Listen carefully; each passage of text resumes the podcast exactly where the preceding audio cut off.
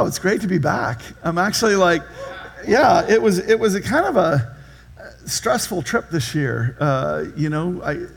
I, I want to thank this congregation for letting us do this, and I want to say that we're entering into a season of life where these trips aren't all fun when you go back and see family and with parents getting to certain ages and, and things happening. And then there's other things that were going on. And pretty much it was, I, I did an oil change when I left, and the oil change light came on on the way back.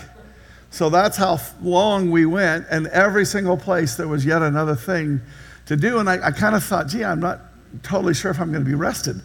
And I feel really good standing here right now. So praise God. and I want to say thank you for you guys doing this and allowing us to be family and allowing us to do this and, and all that kind of stuff. I want to thank the staff. We have the most incredible staff I've ever seen in a church. Uh, the way that they just carry everything and carry on without us as if nothing, you know, it didn't matter because it doesn't, and just do a remarkable job. So thank you, staff. Uh, just incredible. And I want to thank the preachers, of course, that from this body that filled in. And I do want to say, I'm not going to say more about the preachers in just a second because it turns out their sermons are part of the sermon. So I'm going to wait for just a second and do that. All right. So, with that, with the thanks here, I, I just want to do something.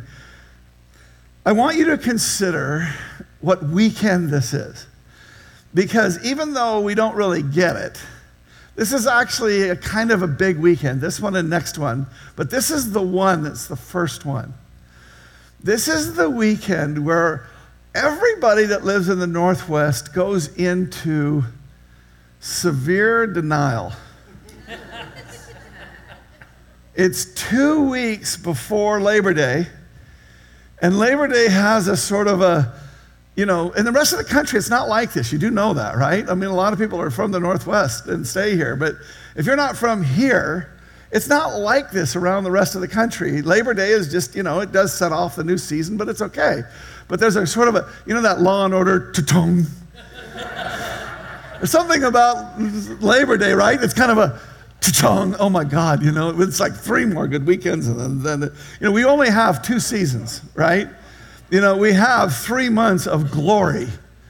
And then we have that season whose name shall not be mentioned, right? I mean, this is true, okay? And, and so at this moment in time, two weeks before Labor Day, it's time to stick your head in the sand and deny what's coming, right?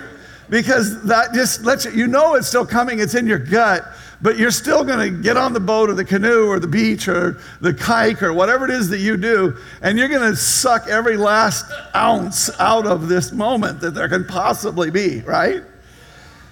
Well, I, I want to use, and I think the Lord would have me use this, this thing about this particular weekend of being in denial and sort of shift the tone a little bit and say, there's a very serious denial that we are in right now as Christians, American Christians.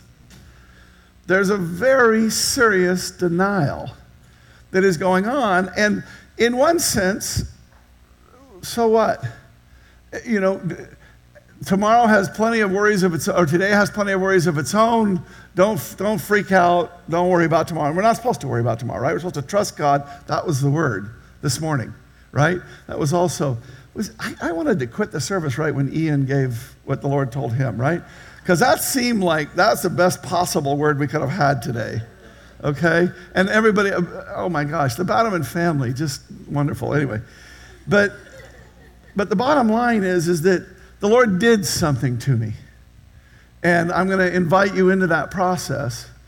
And I just want to say, by way of a tease, uh, I didn't realize how important it was that he was saying. And important isn't the right word, how critical. It's critical that we embrace something in our lives, even while we continue to enjoy. Because let's make it clear God wants us to enjoy. He's given us good things and he wants us to enjoy them. He doesn't want us to be worrywarts and freaking out all the time and, you know, the sky is falling, the sky is falling. But there is something else that is critically important that he wants us doing that he's been doing. And I want us to see what that is as he showed it to me. So, with that in mind, Greg Thatcher, you are our prayer today. And thank you very much. Okay? And Greg, just, you know, thank you for being a pastor here at this church. We have so many good people here. And Greg, you stand out. Thank you for what you do and how you do it. It's really great to have you back, you and Julie. Thank you. Thank you, Greg. Father, in Jesus' name, we have been born again to a living hope. And Lord, the only hope we have is you. You are our only hope. God, you didn't call us to philosophy. You didn't call us to a different theme of life or a new leaf. You called us to be born again. And Lord, I want to thank you that we are born again because of you, because of your blood, and because of that we can see the kingdom of heaven. Lord, open those, uh, those doors up of heaven to us this morning to understand your word through Kurt. And Father, for uh, Hillyard and Spokane, we pray for that area and for the churches that are serving there. God, that you would give them um, compassion, understanding, and wisdom in the days ahead to serve you. In Jesus' name. In Jesus' name. Amen. So, again, as I just said, I'm, gonna, I'm, I'm inviting you into process because I want you to get the revelation that I got. And I, I, I think this is the best way to do it. Plus, I always think it's helpful to sort of see how the Lord moves. Because then you go, oh, well, he does that in my life all the time. And then when you hear us talk about God said and so on, you have a better understanding of what that actually means, right? So the point is, is that what happened was on Tuesday morning, I always go out and I pray, and, and I do it on Monday morning, Tuesday, Wednesday, Thursday. But I, on Tuesday morning, I was out, and I start always with SOAP. And SOAP is this Bible reading thing that we do, and it's S O A P, and S is scripture, where you read a section of scripture. O is observation, where what you do is you wait for the speed bump in the scripture. When you're reading it, something will pop out. And when it pops out, when it stops you, stop with it and look at it, examine it. What is this? Play with it, pray about it, ask God about it. The cool thing about the Bible, the author comes with every copy. So you ask him, what does this mean? Why'd you say it this way? What is going on here? And then at some point in time, if you will do this, you will get a revelation. And I mean, this is every day. You'll get a revelation about something that God is saying. And when you get that revelation, it'll be easy what the application is for A. The application will just pop right out. Oh, I get it. This is what I'm supposed to do. The revelation is sort of the applic- is the understanding of the application, and then you pray. Seal it, right? And then that takes me into the time when I go and I walk and I talk to God. And that's my beginning. Now, just to show you just real quickly, okay, I'm kind of I'm just killing two birds with one stone here just because a lot of people are here that still don't know how easy it is to do a soap. And the thing I want to show you is, is this is a little video here of uh, our website. And so it's just lakesamm.org, two M's. There's visitors, there's media. Uh, that seems like it's a little out of focus. Anyway, ministries, events, about, and then give. And that's just what most people would go to. But and then there's some sliders about like Jubilee or whatever's coming up. So it's easy. That's what most people coming to it first time. But here's what we want Lake Sammer's going to the discipleship essentials resources. And what we have down here are the messages for discipleship. We have essentials, small groups, serving opportunities, what that's all about, Devos, soap, three folds, outreach, prayer, and then Lake Sam Connect. Now we're going back to soap and we're going to click on it and then there's Tuesday. And on Tuesday, this is the soap I was doing. So it opens up and I want to say something real quick as this is loading. At one point in time, our soaps got too long, so that was hard. And then we got too short we have now gone through, thanks to Chantel and others, we've gone through and we've gotten every single part of Scripture down to where every section is a really soapable section. So it's really good at this point in time, the best I've ever seen it. But I want you to see on the New Testament, it's a little old, little new. On the New Testament part, Jesus speaks about the future, and then this is the passage that's in my head. So I, I do my soap, and I'm going to read this passage to you. And then I'm going to show you what happens next. So here we go. Later, Jesus sat on the Mount of Olives. His disciples came to him privately and said, Tell us, when will all this happen? What sign will signal your return in the end of the world? Jesus told them, Don't let anyone mislead you, for many will come in my name, claiming I'm the Messiah. They will deceive many. You will hear of wars and threats of wars, but don't panic. Always trust God. That was the word that we had today, right? No matter what's happening, Trust God. Get linked up with Him, get metronome to Him, get your heart beating with His, and you're going to be okay no matter what. Right? That's just the way it is. It doesn't mean it won't be hard, but you're going to be okay, so trust Him. So there's never a time, God did not give us a spirit of fear, but of love and of power and of sound mind. Right? We get it, and so we can enter into it. Okay. Now, so you will hear threats and wars, but don't panic. Yes, these things must take place, but the end won't follow immediately. And I am not here telling you, I think God told me the end is going to be next Friday. Okay? So, all right, he's going to wait until after the service day, and then it's Monday. Okay? After the Super Bowl, which the, which the Broncos may actually get to. Yeah, thank you. That's awesome. Thank you. Um, I don't know how you did that, but nicely done, Adam. Thank you. All right. So nation will go to war against nation, kingdom against kingdom. There'll be famines, earthquakes in many parts of the world. Now, this is the part. But all this is only the first of the birth pangs with more to come. I really do not believe that the Lord was talking to me about it being the end, but He was talking to me about the fact that there's birth pangs going on and that we're not catching them because we are lobsters in the pot. And what happens with lobsters in the pot is, is that God turns it up a couple of degrees in hopes that it will make us uncomfortable and cause us to repent. But what ends up actually happening is we get comfortable with it just being hotter. Right? And we think this is the new normal. You'll see in a moment. It's unbelievable. Our facility to adapt to things that are, were incomprehensible before is complete. We are unbelievably adaptable. And that's to our harm in this instance. In general, it's okay because if it gets really bad, it's nice to know that there's still sunshine, right? So, but now watch what's said in this passage. So, this is the part I'm reading. Now, learn a lesson from the fig tree. When its branches bud and its leaves begin to sprout, you know that summer is near. In the same way, when you see all these things, you can know his return is very near, right at the door. And again, I I, just because not everybody here knows me well, anybody who's been here for a while knows, I am so sort of um, wary of the person that gins up enthusiasm because they think it's going to be tomorrow. This idea of using the end times to make money. And let me be clear, some people do that. Okay? And I think they're well intentioned, I really do. I just think they're also incredibly deceived. Okay? So I'm not a fan of that. I am against that. And if that's what, if, if you know, if, I, if I'm nervousing you into a kind of commitment, that seems to me directly at odds with what it is the Lord is calling us to in terms of our relationship with Him, which is trust and peace. Got it? Okay? So, with that, but still, there's something else that He does want us to see, which is look, when you see the leaves, do take account of them. In fact, more than just take account of them. Watch. When the Son of Man returns, it'll be like in Noah's days. Now, this is the one in Noah's day. Well, watch. In those days before the flood, the people were enjoying banquets and partings and weddings right at the time that Noah entered his boat. They had no idea what was going to happen. I don't know how much God warned them because it doesn't appear he warned them a ton. I can tell you in the end, he warns us a ton. But even in Noah's day, can we just think that maybe there was like new clouds or something? That there was something that people could have paid attention to, that there was something that if people hadn't pushed God away so violently, remember their heart was filled with violence, if they hadn't pushed God away so hard that they might have actually went, wow, there's a problem here. And do remember who God is. How far down would he have gotten before he relented on Sodom and the destruction he was bringing? You know, he quit at, what was it, five or was it 10? I can't remember right now.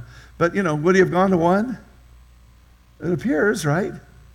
So, all right? So people didn't realize what was going to happen until the flood came and swept them all away.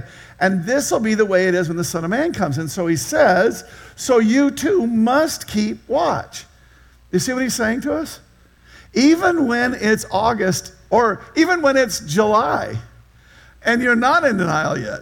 You're just enjoying the sunshine and the lake and the beach and the, and the hike and whatever else you're doing. Even then, he's saying, just keep watch. I'm going to give you just a little, I just, I just want to do this. It's a little test. I'm not going to get any show of hands because I don't want to embarrass anybody. But, but uh, thi- well, I got to do this part though.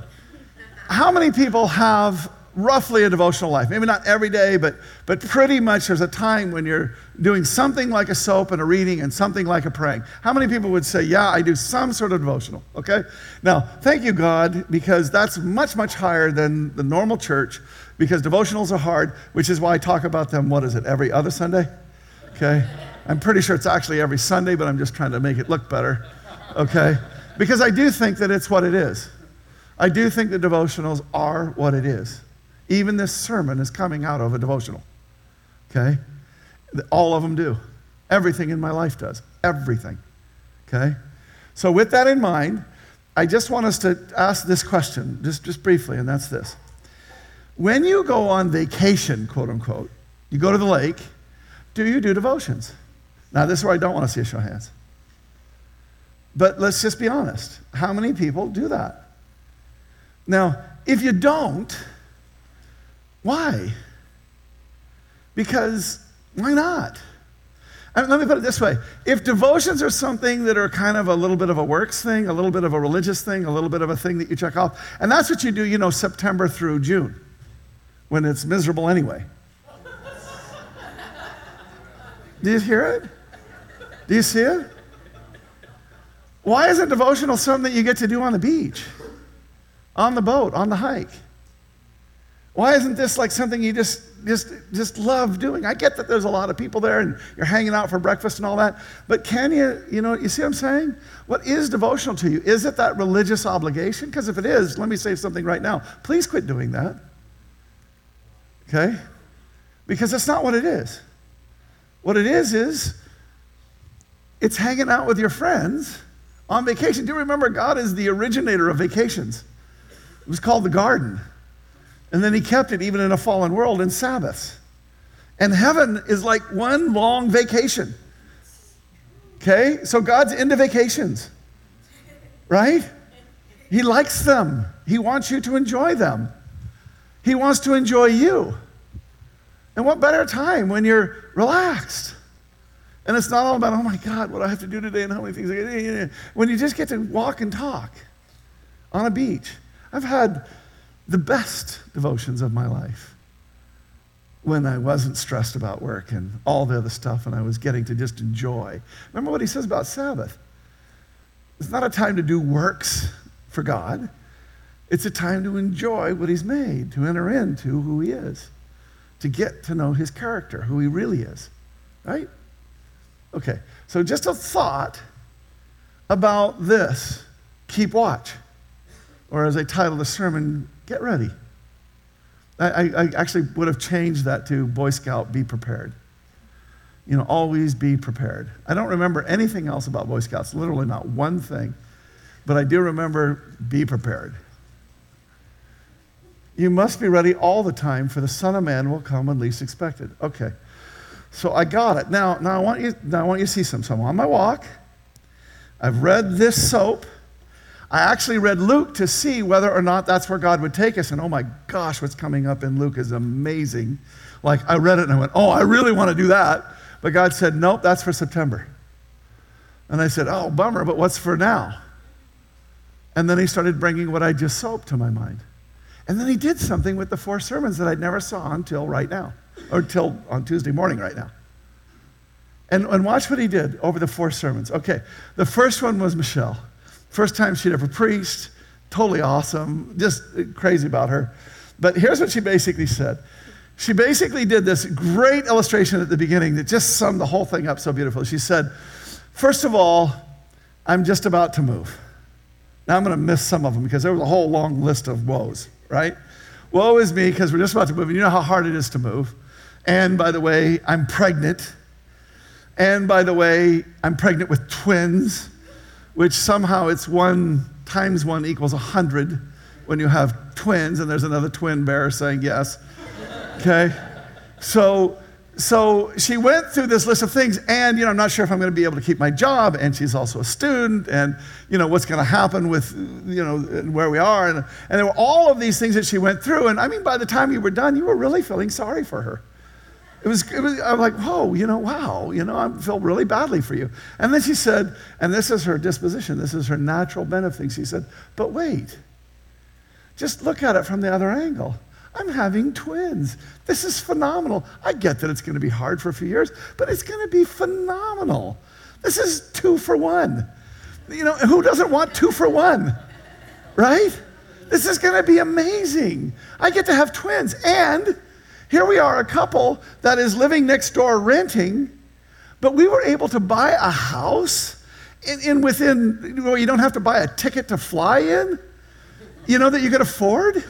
I mean, this is unbelievable. We're being able to buy a house within driving distance of the church and, and just everything. You know, this is amazing. We get to own a house in this market. That's amazing. There's a lot of people in this room that haven't figured that one out yet, right? Okay, this is a big deal. And then she just went through all of these things and she took everything that she'd wowed and she showed us the other way of looking at it and it was all blessing. It was like, thank you, God. This is amazing. And, and I want to say now, I want you to take that. That was a great sermon, and I love the, the way that she did it. But I want you to take it and I want you to go, what was God trying to say to us overall? He's trying to say, in context of the verses that we just read, when things are really tough, you can look at them and freak out. You can look at them in despair. You can look at them and think that God has lost it or lost you or something. Or you can see that He's doing something. And in that, you can rejoice, even though it's still tough. It's the, the facts didn't change. Just how you looked at them changed. And it made an enormous difference. So that was sermon number one. Then sermon number two comes, and let me just say, uh, you do understand, I really, really, really pray. I, I just want to say something. I get that we had two people that had never preached before, and first time people preach, it's always, you know, it's hard. It's, you know, let me be clear. Eric's first sermon, you know. But now when Eric preaches, everybody's going, oh, I can't wait for Eric to preach. Now, I had him preach because of the elder thing. And I think he came in here and eldered this church in a way that, that to this moment makes me verklempt. To this moment gets my heart.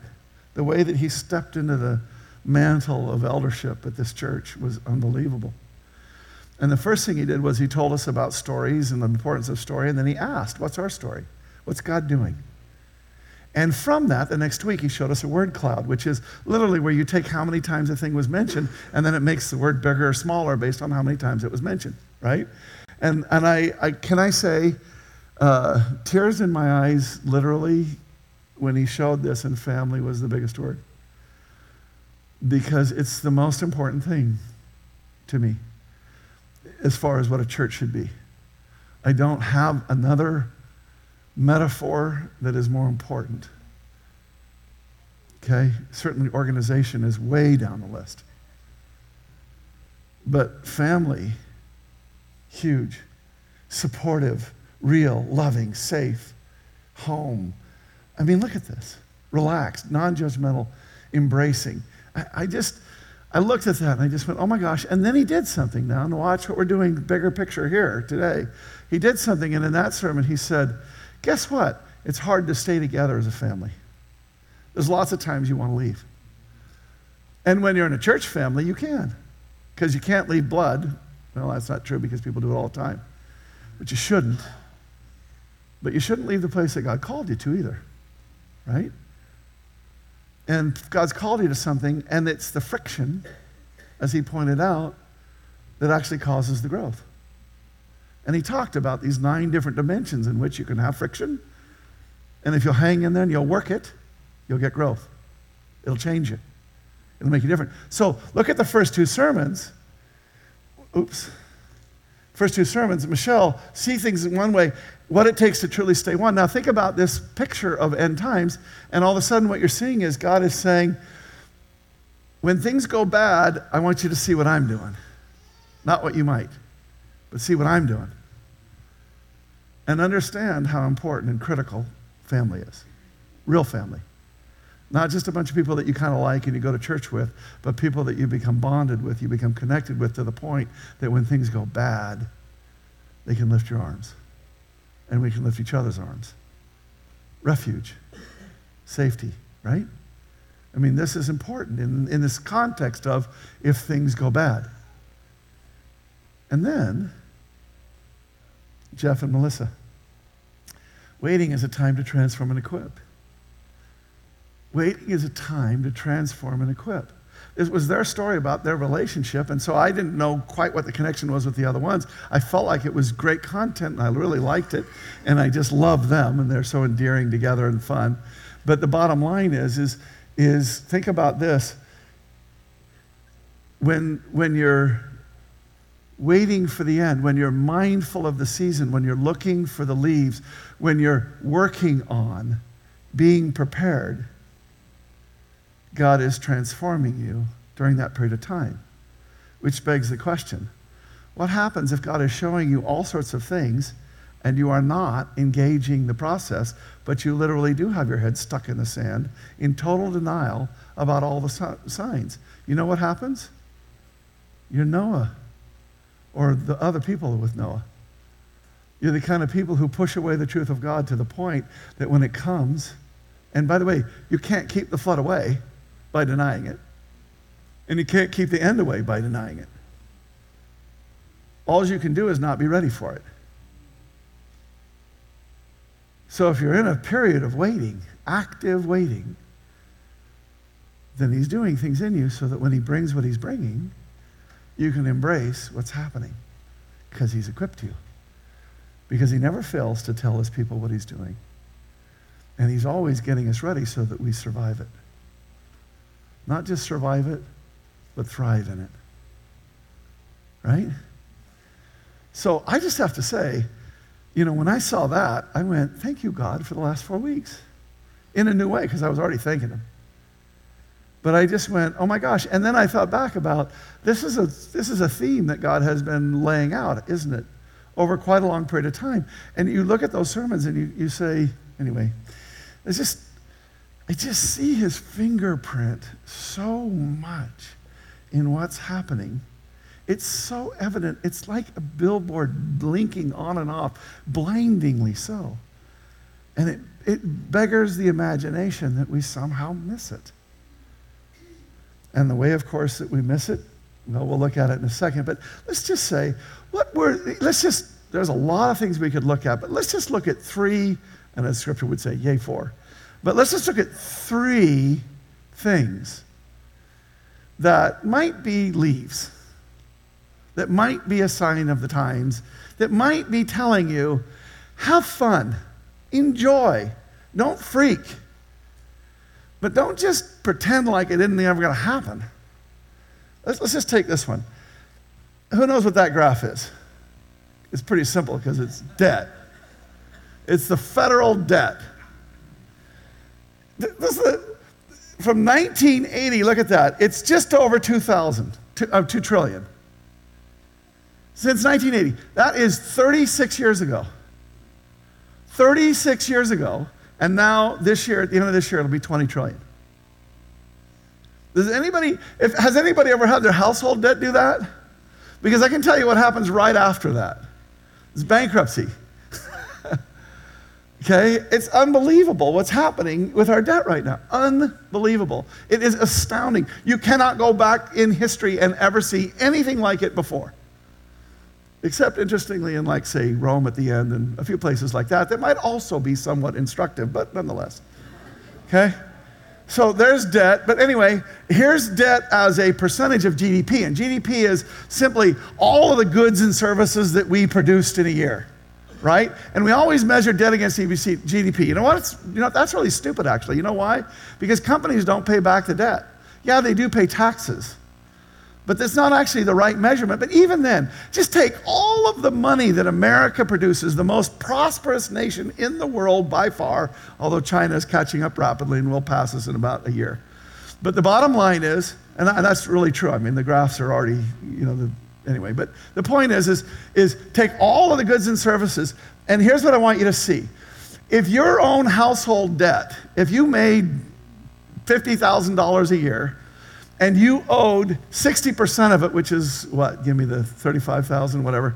Okay? If you owed $35,000 and you only made $50,000, would you think that you were in trouble? Would that seem like a bad thing to owe that much debt against that much income? Right? Okay, what about if you own somewhere between 70 and 90%? You know, like, you know, you owed $45,000 in debt against your $50,000 of income.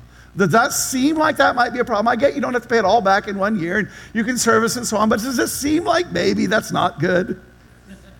Well, just take, check this out. We've crossed in just the last couple of years 100%.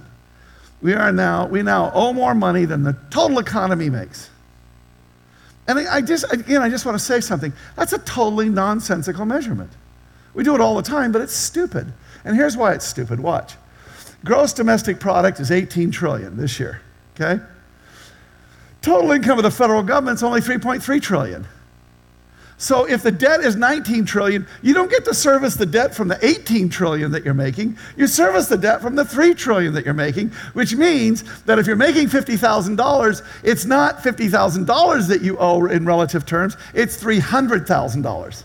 You're making 50 and you owe 300. 6 times more. Does that seem like a problem? Cuz that's where we are now. That's not where we're going. That's where we are today. But let's just be clear this is nothing. This is a drop in the bucket. You know what an unfunded li- liability is? An unfunded liability is this is what it is, right?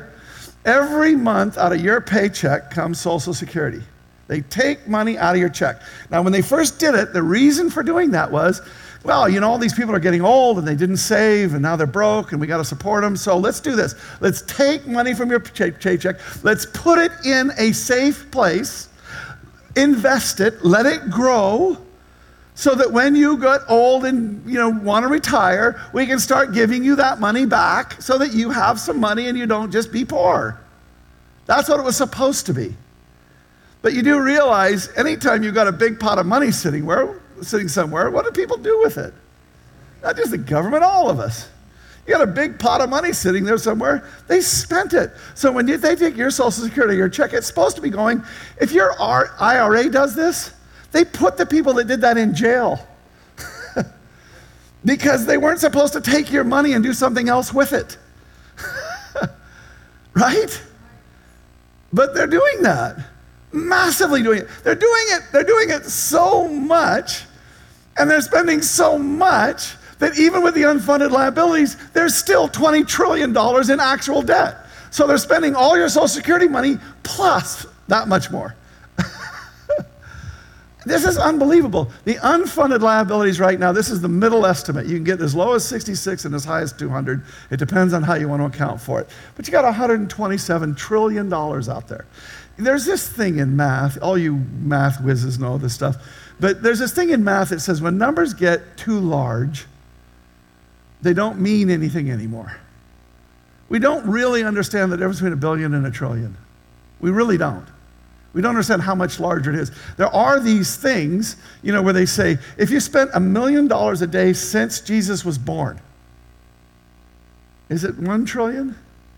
I think you can't. I think if you spend a million dollars a day since Jesus was born, I, am going to get this wrong because I, I didn't. But anyway, it's something like a trillion dollars, but you certainly don't get anywhere near our debt. Spending a million dollars a day. Okay? For all those years. Anyway, I forget the math on that. But, but here's the thing I want to do. Let's try and maybe make it just a little bit more. So the total income of the federal government is 3.3 trillion, and the total obligations of the government is about 150 trillion. Now, this is not happening. This is not going to happen unless we reverse course. This is where we are today. And, and, and uh, thank God all the politicians are working so hard to say, wow, we're really in a hole and we should figure out how to get out of this. Hallelujah. Thank God, right? Because there isn't anybody talking about it at all, is there? It's there, but we got our heads in the ground. The temperature got turned up. We were supposed to do something about it, but we decided we were okay with this temperature making it, trying to make it a little bit real. Every America, every person in America, that includes both your twins, so you have $132,000 in your belly. Okay? Every person in America owes 66,000, 666,000. That's an interesting number for me to discover when I did it. Just saying. right? Right? But here, unfunded liabilities, every single person in America is on the hook for $500,000. Uh, how are we going to do, Pam? You and me. Are we going to be able to pony up our 500 grand? Is there anybody here that can cover us? do you see it? Do you think maybe? Right? And by the way, this is just America because, you know, in the world, the debt alone, not the unfunded liabilities, the debt is 200 trillion. And the unfunded liabilities, we don't have any idea, but they're going to approach quadrillion here pretty soon. And quadrillion is a number that you can't even begin to imagine what it really is. Okay, it's a thousand trillions, which is a thousand times a thousand billions, which is, which is who cares? right? Which is, oh my God, that's like at some point in time, you're so far down, there's no light up there anymore. Right? That's where we are. So, really, the truth is, is it's a Ponzi scheme, right? I mean, as long as more people come in and pay, then we're okay. I love this little illustration because start with six people, and it only takes 11 levels of the Ponzi scheme to get to more people to support it than the entire population of the US. And it only takes 13 levels to get to more people than are on the face of the earth. So it's a Ponzi scheme. And Ponzi schemes always do what? When there's not enough coming in, and we're right at the place to where it's just impossible to figure out how there's going to be enough coming in. It's just, you know, you can play with the numbers and fudge and do everything you want to do, but, it, but it's a, does it seem like a leaf? Does it seem like maybe there's a sign? Does it seem like maybe something might happen in the course of even an old person like me and the rest of my life? Does it seem like there may be a point in time at which all of this sort of happens? And when it does, does it feel like it might be like the mortgage crisis, where it was kind of like obvious? right? You know, people buying three and four different homes and not needing to even demonstrate that they have a job. Did that seem like a good idea somehow? right? Well, isn't this going to be the same thing? Aren't we going to look and we go, geez, how didn't we see that? Is that potentially, is that maybe a sign? Okay, I'm just going to do the other ones a little quicker. It, but I do want to say, you do realize that there's rioting in streets right now around the world because of this stuff. Okay, this happens to just be Venezuela. I could have picked another couple of countries that are doing it, but these are demonstrations because they have no food and they're going into armed conflict in Venezuela. And this is happening all the time. It's not on the news, it's not anywhere, but this is happening on a regular basis. So, you know, okay. All right, well, anyway, not, not, trying to, not trying to bum out, not trying to harsh your buzz for the end of August. right? But, but it's okay to become closer and closer and closer to God, who is our only hope and who's bigger than any debt collapse and anything that might come out of any debt collapse. Right? Okay, so just a couple more. Our friends ISIS, right? Uh, if anybody's listening to this, I said that sarcastically. Okay? Who, you know, I, could, I, I, had a whole bunch of images and I just thought, this is just too grotesque. I just can't do this. I had videos, I had everything else of just showing the carnage and the unbelievable. But, but there's a reason why I'm going here, so I just want to see, I want to show you something. This is even before the California attack. So there's been a whole lot of attacks since then. But just look at that. Look at all over the world and in capitals around the world and all over the place, there's attacks by ISIS directly or by ISIS influenced. All right? So there is all this stuff going on. But here's the reason why I'm bringing this up right now because I want you to see the lobster pot thing. Tell me, those of you who have been around long enough to know what it was like pre 2011. Tell me how many times that you heard on the news some sort of a terrorist attack. How often did that happen? I'm not saying not, but it was not much. Certainly wasn't every week. A couple times a year, maybe something in Israel, yeah, whatever. There were things, but they were pretty isolated. They were pretty, and now all of a sudden, We're getting them every single week. I mean, you have to understand something. 9 11 was a turning point. Uh, I've never seen this video before until I was looking at it last night. I said, I want a new one, and look at this. That's the moment. That was the buckle point. And I can't help but note, it, note that there's a collapse that happened here that nobody expected even when they saw the flames coming out. Even when it was that far, nobody thought that that meant the buildings would fall. They just thought it was a bad fire. They could be put out, we would rebuild or we would redo, right?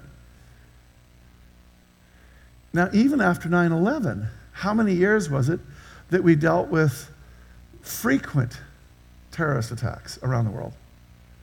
We actually, there wasn't a ton. It really wasn't until ISIS. And ISIS is how old? Six years? Not even that? Four or five years when they got serious about going global? It's been in the last four years to the point, now watch this. Munich happened just a little while ago, the horrible things that happened in Munich.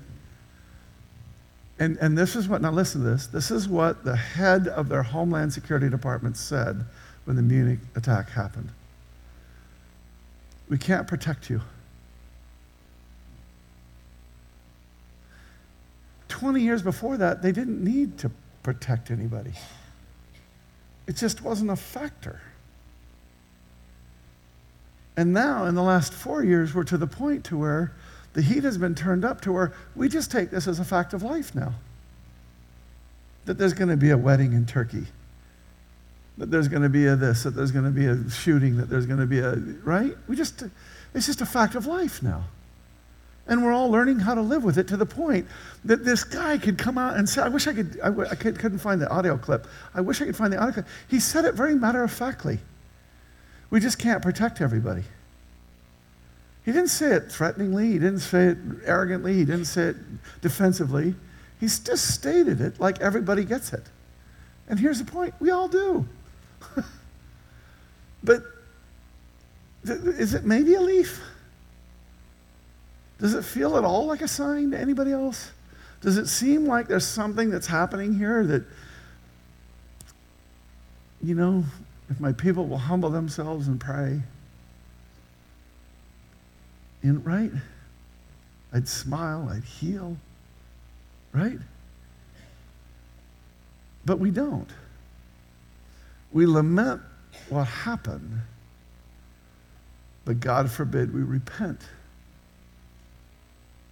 We don't even think we need to. Now, Christians know that the culture needs to. And I would, I, I love Solomon before he prayed when they were dedicating the temple because the nature of his prayer started out like this We. Now, when he said we, he didn't, it wasn't him. He hadn't done the things that he'd said.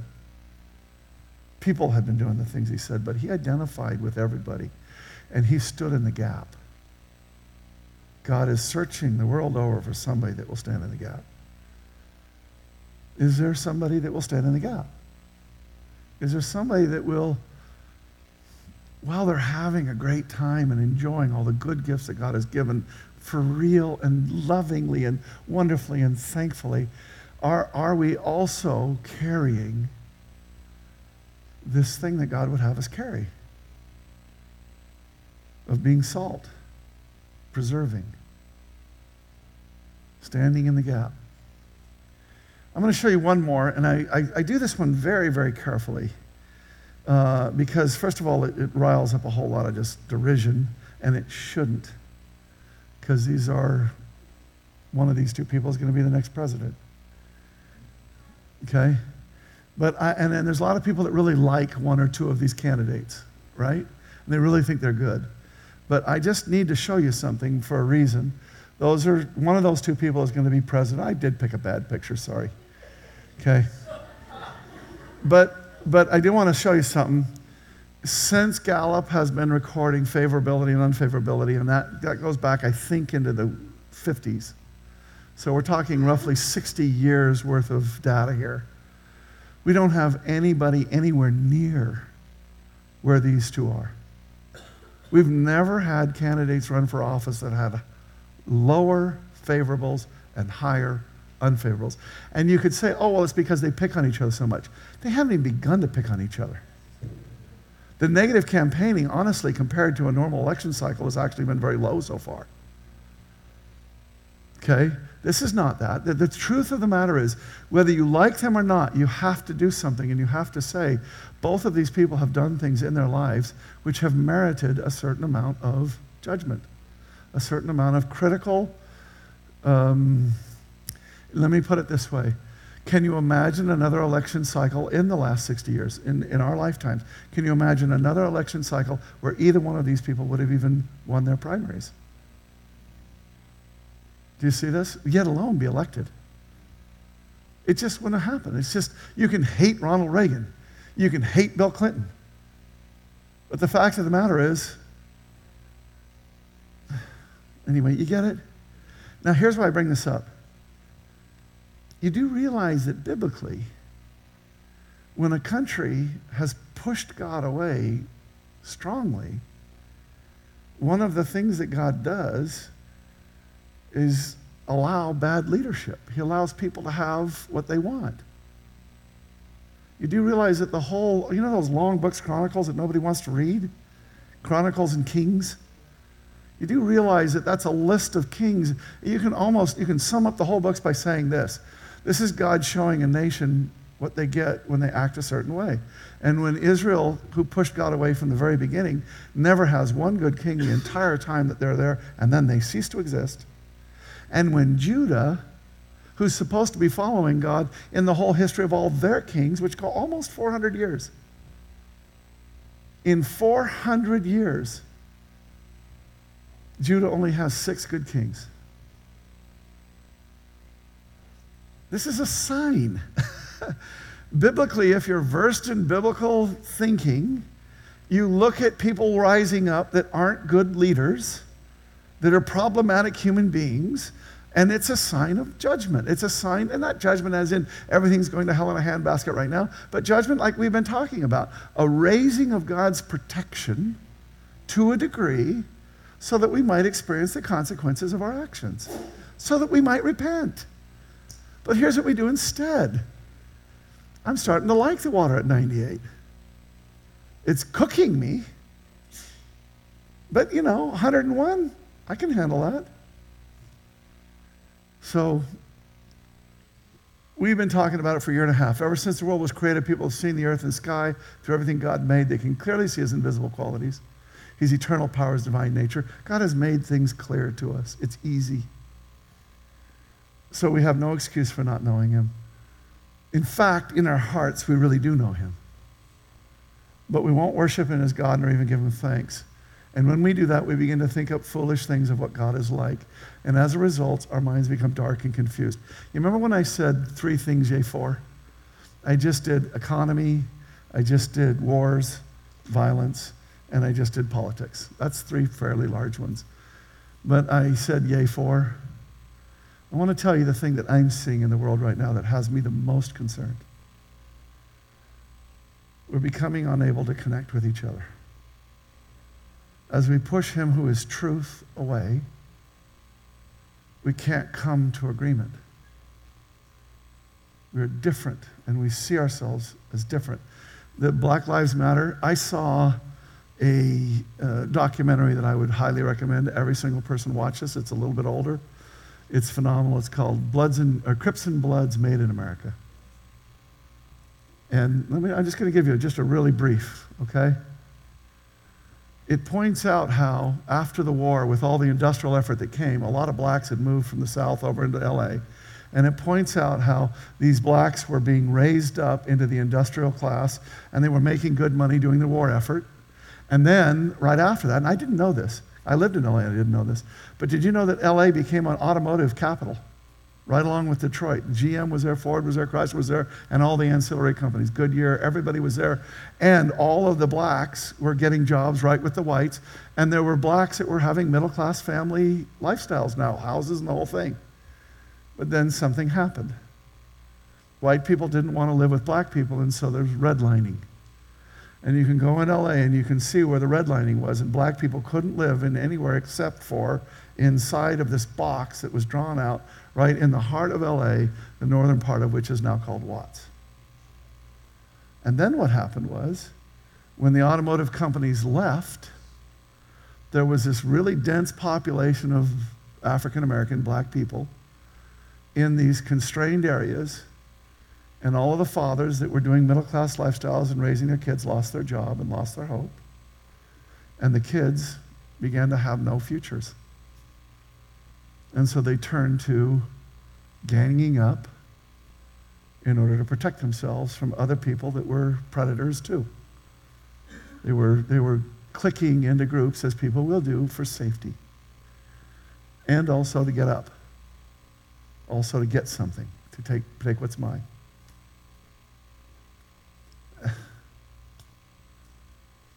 Made in America. It really goes back to redlining. It really goes back to if they'd just allowed everybody to integrate, it wouldn't have been this, these slums. It wouldn't have been these concentrations of people with no hope. But you see, I'm talking to a mostly white audience right now. And Black Lives Matter talks and for the first time I heard a Black Lives Matter, after watching that documentary, I heard a Black Lives Matter guy talking. I went, oh crap, I know what you're talking about now. I know why you're saying, because you talk about systematic racism, and, you know, I get it. I get we all have little things and, you know, blah, blah, blah, but I don't feel racist, and I don't, and I get that it's not just about me. I get that it's about systems, and I do get, I trust me, I've lived and worked in ghettos long enough to know that if you think that a black kid has the same chance of achieving success as a white kid does, you just don't know what's happening. Okay? It, the, the difference is phenomenal. Okay, 53% unemployment again, young, in, uh, in young blacks. That doesn't happen in white. Okay? But the bottom line is, we can't communicate anymore. We have different frames of reference and we're pushing the truth away, and we all have our own truths and they're becoming islands that are like the universe expanding away from each other. And this all makes perfect sense to me, and I can't understand what you're saying anymore. Confusion. I look at the election right now. I have no idea what I'm going to do. I, I don't know if, in good conscience, I can vote for somebody that I think is potentially dangerous. I don't know if I can do that. Now, there's lots of people here that say, oh, you're stupid in Supreme Court and da da da, and all kinds of stuff. But there would be people that would be of the Hillary side that would also have and voice reservations. Confusion. I got to tell you, if God is the one that brings us together to be one, makes us family, this leaf, this sign, this is the one that I'm seeing. And I'm going, a debt crisis. I don't know how we're going to get through it, but people will live. People will die too, but people will live. But confusion, fractionalization, I don't know. Makes that family argument kind of important. And it totally proves the scripture out. Because when people will be one like that, the world will see that oneness and then say, How do you do that? so the world will know. It's so funny that evangelism is just about being one with each other and God. That's how we get to be one with each other, by the way. Are we there? So here's what I'm saying. This is summing it up.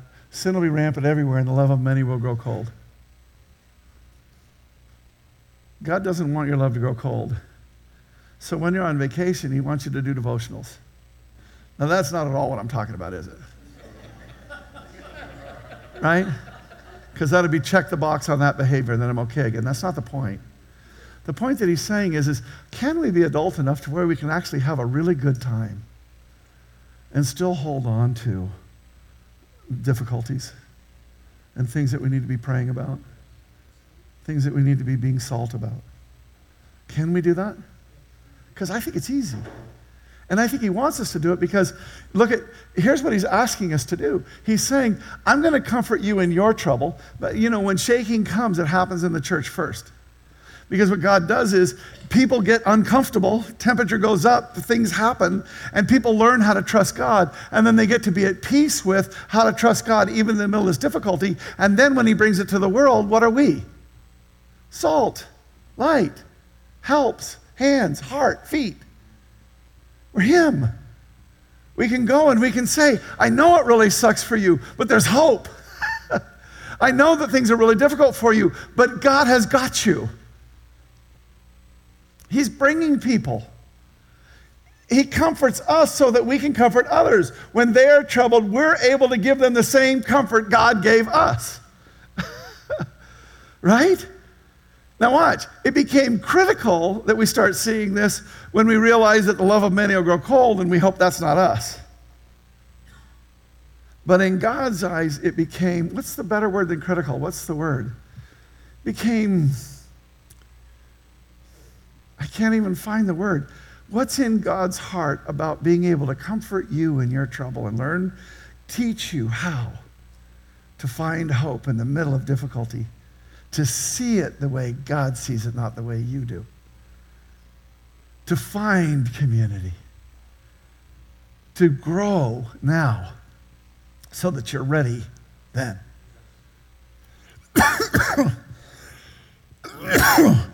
God loves vacations.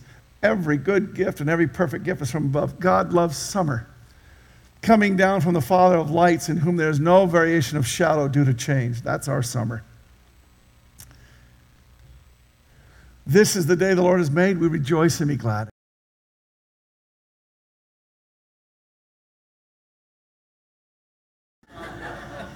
right? But He doesn't want it to leave your heart. He wants you to enjoy completely and also get a hold of this. There was this wonderful comment that Pascal made, and I can't bring it back exactly right, but it goes like this. He said, and I posted it in a C.S. Lewis thing, so many of you already know it. But what he said was, is he said, don't try and show me a thing by showing me its extreme. Show me a thing by showing both its extremes. Because in the two extremes, I actually come to know the thing. So, this is the day the Lord has made. This Sunday, eh, the clouds will burn off and it's going to be gorgeous, I think right? And go out, go to a beach and have fun, right? But hold on to the other thing. When the cool breezes were blowing, God was walking about in the garden. He digs going to the beach with you. but what he's just asking for is that's us going to the beach. This was actually a couple of years ago. Dave Brunk's the one taking that picture. Love you, Dave. But he just wants us to be ready in season and out. He's giving us the opportunity to see the leaves, to know what's happening, and to, by the Holy Spirit, be led into how to be ready. So that when it happens, it doesn't freak us. Right? In fact, and this is, I just want to show you how much God's in control of these sermons and everything else. Did you remember the verse that they talked about in the, in the thing today? Because it was this verse right here, which is the end of my sermon. In the year that King Uzziah died, I saw the Lord seated high and lofty throne. That, that might be the right, wrong pronunciation of that. Anyway. And his robe filled the temple. Seraphim were standing above him, and one called to another, Holy, holy, holy is the Lord of hosts. His glory fills the whole earth. The foundations and the doorways shook at the sound of their voices, and the temple was full of smoke. Now he says, I was terrified. This is a terrifying thing that he sees. Right? It is his glory, and our sinfulness and his glory is fatal. So he is terrified. But here's what the, here's what the high schoolers, I think it was the high schoolers, was that the one that we're using this Isaiah verse? Here am I, send me. Because this was the end of my sermon, where I felt like the Lord was saying, what he wants to say to us is, he's saying, Who shall I send? Who will go for us? He wants us to be the one that says, Here am I, send me. Here am I, send me. Can we be that? Can we love every glorious moment of summer until its end? and still be being equipped and transformed so that we're ready when the darkness comes? So that we bring light? So that we bring hope? Lord, in Jesus' name, you do the most extraordinary things in the most extraordinary ways. And so, in Jesus' most magnificent name, would you please, would you please teach us how to live in both truths at once? The one where it is peace, always peace, enjoying, in, embracing, thanking you, getting the most out of the good times, not being a Debbie Downer but in Jesus' holy and precious name, God, could you at the same time raise us up to be those who will stand in the gap? Those who see the seasons, those who see what is happening, and those who are serious, those who have it in their hearts to be able to be light, to be salt. God, in Jesus' name, we pick up this cup.